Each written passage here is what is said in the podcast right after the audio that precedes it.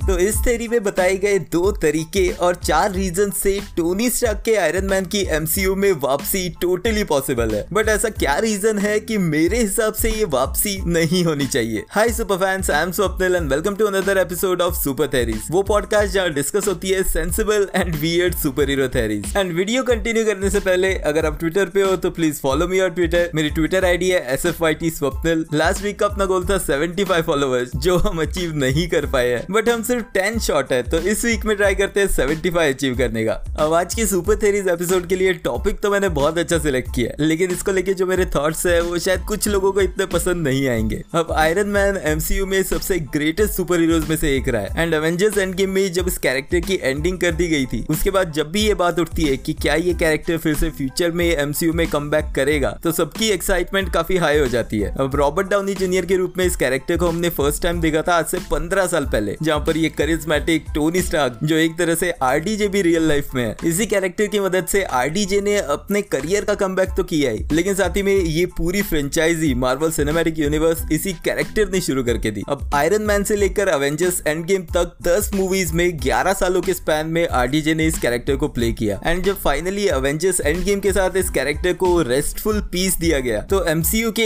इस Tony Stark के लिए इससे बेटर एंडिंग और कोई हो नहीं सकती थी। ऑफ़ कोर्स थैनोस की आर्मी को मारने के लिए टोनी स्टार्क ने जो अल्टीमेट सेक्रीफाइस किया, वो एमसीयू के सभी पावरफुल मोमेंट्स में से इमोशनली काफ़ी इफ़ेक्टिव था। लेकिन साथ ही में इसने इस कैरेक्टर की आर्क को कंप्लीट किया। एंड जो मेरा ये कहना है कि टोनी स्टार्क को वापस से एमसीयू में लाना एक मिस्टेक होगी, और ये नहीं होना चाहिए। इसका रीजन यही है कि टोनी स्टार्क की जो जर्नी यहाँ एमसीयू में दिखाई गई है from a successful billionaire play जो अपनी कंपनी को अपने फादर के आगे कंटिन्यू कर रहा था, जहाँ से वो बना एक सुपर हीरो जिसने फिर अपनी टॉप प्रायोरिटी बना दिया वर्ल्ड को दूसरी थ्रेट से प्रोटेक्ट करने का। साथ ही में इमोशनली भी टोनी स्टार्क का ट्रांजिशन यहाँ हमें देखने मिला, जिसकी शुरुआत हुई थी एक सेल्फ सेंटर्ड ईगोइस्टिक पर्सनैलिटी के साथ। लेकिन धीरे धीरे पहले वो टीम प्लेयर फिर लीडर और फिर मेंटर बनते हुए दिखा। तो ऐसे में जो मेरा फ़र्स्ट रीजन है कि आरडीजे के टोनी स्टार्क की वापसी नहीं होनी चाहिए, वो यही है कि आरडीजे के कैरेक्टर को परफेक्ट फेयरवेल मिल चुकी है। तो अगर अब वो फिर से वापसी करते हैं तो इस सेक्रीफाइस और इस इमोशनल एंडिंग का कुछ मतलब नहीं रह गया। एंड सिर्फ़ आरडीजे ही नहीं इन्फिनिटी सागा से इंट्रोड्यूस हुए ओरिजिनल सिक्स अवेंजर्स जिनमें ब्लैक विडो को एंडिंग मिली उसके सोल स्टोन के लिए सेक्रीफाइस करने की वजह से। कैप्टन अमेरिका जब सभी स्टोन्स को वापस करने गया तो वो भी रिटायर होके पैगी कार्टर के साथ सेट हो गया।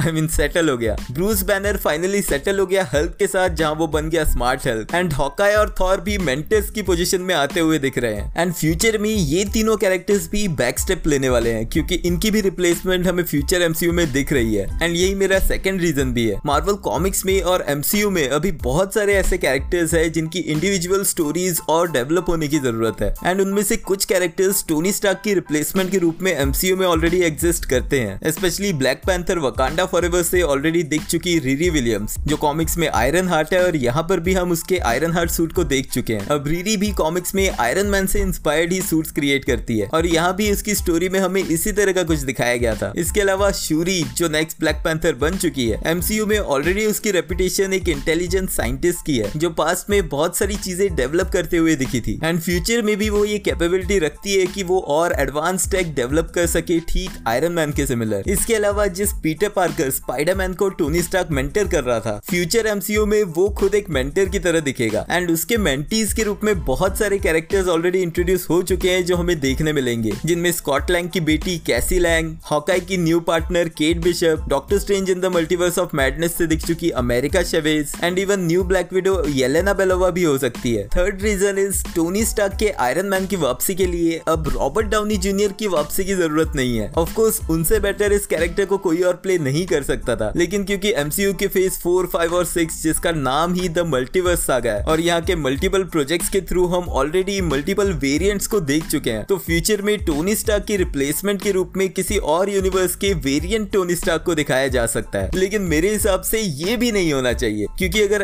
एमसीयू कॉमिक्स की स्टोरी लाइन को चेंज करके दिखाता ही जा रहा है। तो अगर किसी वेरिएंट आयरन मैन को दिखाया भी जाता है फ्यूचर में, जैसे कि अर्थ 838 पे तो वहाँ पर टोनी स्टार्क की जगह वो उसकी बेटी होनी चाहिए मॉर्गन स्टार्क अब अवेंजर्स एंड गेम में हम इस कैरेक्टर को ऑलरेडी देख चुके हैं, जो पेपर पॉट्स और टोनी स्टार्क की बेटी है मॉर्गन और जिनको नहीं पता एंड गेम के क्लाइमैक्स सीन में जब टोनी स्टार्क ने स्नैप किया था, वहाँ पर एक सीन था जहाँ टोनी का इंटरेक्शन होता है अपनी बेटी के साथ, जो कि एडल्ट है। लेकिन फिर फाइनल एडिट से इस सीन को कट कर दिया गया था। एंड इसके बाद एमसीओ का फ़ेज़ फोर खत्म होकर फ़ेज़ फाइव मिड तक पहुँच चुका है। लेकिन टोनी स्टार्क की बेटी को अभी तक मेंशन नहीं किया गया तो अगर अर्थ 838 पे टोनी स्टार्क की जगह मॉर्गन को दिखाया जाता है आयरन मैन के रूप में तो वो भी एक नया ट्विस्ट हो सकता है। क्योंकि एक चीज़ आयरन हार्ट को एमसीयू में दिखाना इज़ टोटली डिफरेंट क्योंकि वो कॉमिक्स का पार्ट थी एंड उसका इंस्पिरेशन टोनी स्टार्क ज़रूर था। बट अगर एमसीयू में टोनी स्टार्क की रिप्लेसमेंट दिखाई जाती है तो वो उसकी बेटी मॉर्गन को दिखाना चाहिए। अब इसके अलावा एक और कैरेक्टर जो टोनी स्टार्क की जगह ऑल्टरनेट वेरिएंट के रूप में देख सकता था आयरन मैन के रूप में। वो था वो कैरेक्टर जिसका सिर्फ़ छोटा सा केमियो हमें देखने मिला रेस्क्यू के रूप में। एंड गेम की फाइनल बैटल में पेपर पॉट सूट अप करके आती है रेस्क्यू के रूप में। एंड आयरन मैन और रेस्क्यू का वो मिली सेकेंड का फाइट सीन भी काफ़ी एपिक दिखा था। लेकिन फिर ठीक मॉर्गन स्टार्क की तरह पेपर पॉट्स को भी एमसीयू के अगले फेजेस में भुला दिया गया है। तो अगर फ्यूचर में आरडीजे की जगह इन दोनों एक्टर्स में से किसी को भी टोनी स्टार्क के रूप में एक मल्टीवर्सल वेरिएंट दिखाया जाता है तो उससे भी मुझे कुछ प्रॉब्लम नहीं है। अब क्विकली बात करता हूँ उन चार रीजन की, जिनकी वजह से आरडीजे के टोनी स्टार्क की वापसी एमसीयू में फिर से ज़रूरी है। First reason the multiverse saga की शुरुआत टोनी स्टार्क ने की है। Of course Avengers Endgame को एक तरह से स्कॉटलैंड की मूवी कहा जा सकता है, क्योंकि वही था जिसने इस पूरी थेरी का पता लगाया कि कैसे टाइम ट्रेवल करके पास से सॉल्यूशन निकाला जा सकता है। लेकिन इस टाइम ट्रेवलिंग की पॉसिबिलिटी को सच बनाया टोनी स्टार्क के बनाए हुए उस डिवाइस ने। एंड अगर उससे भी आगे चल के देखे तो टाइम हाइस्ट के दौरान जो टेसरेक्ट टोनी स्टार्क को ही